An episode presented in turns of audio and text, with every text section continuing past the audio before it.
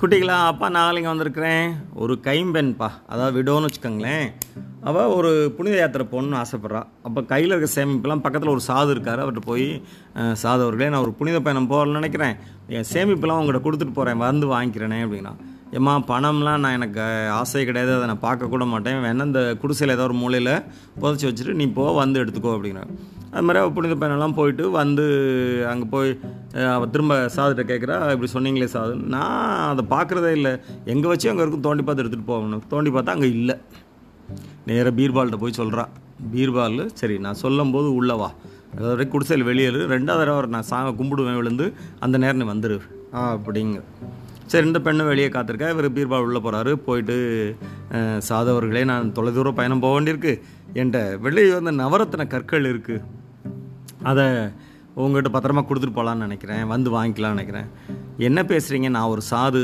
நான் பணம் நகை பொருள்லாம் இப்போ கூட பார்க்க மாட்டேன். வேணும் இந்த குடிசையில் ஒரு மூலையில் புதைச்சிட்டு வந்து எடுத்துக்கங்க. ஆ திரும்ப அவர் கீழே விழுந்து வணங்குறாரு. இந்த பெண் உள்ளே வந்துடுறான் உள்ளே வந்தவுடனே சாதுக்கு ஒரே குழப்பம். இப்போ விலையுயர்ந்த நவரத்தன கற்கள் இருக்குது அந்த ப- கைம்பெண்ணோட சேமிப்பு கொஞ்சம்தான். அதை கொடுத்துட்டா இவன் நம்பிக்கை வந்துடுமேன்ட்டு ஏமா நீ இன்னும் தோண்டி பார்க்கலையா? அந்த மூலையை தோண்டி பார்த்தியா? உனக்கு உன் சேமிப்பு இருக்கான்னு பாரு. போய் தோண்டி பார்த்தா சேமிப்பு இருக்குது உடனே அவள் எடுத்துகிட்டு ரொம்ப நன்றி சாமி அப்படின்ட்டு வெளியே கிளம்புறா.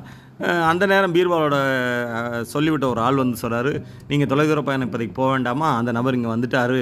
அப்படின்னோடனே ரொம்ப நன்றி சாது சாமி அவர்களே அப்படின்னு சொல்லிட்டு அவர் நவரத்தங்க இந்த டப்பாவை எடுத்துகிட்டு திரும்ப போயிடுறாரு. இப்போது தேளுக்கு ரெண்டு பக்கம் தேல் கொட்டின கதையாயிருச்சு இவருக்கு. என்னாச்சு?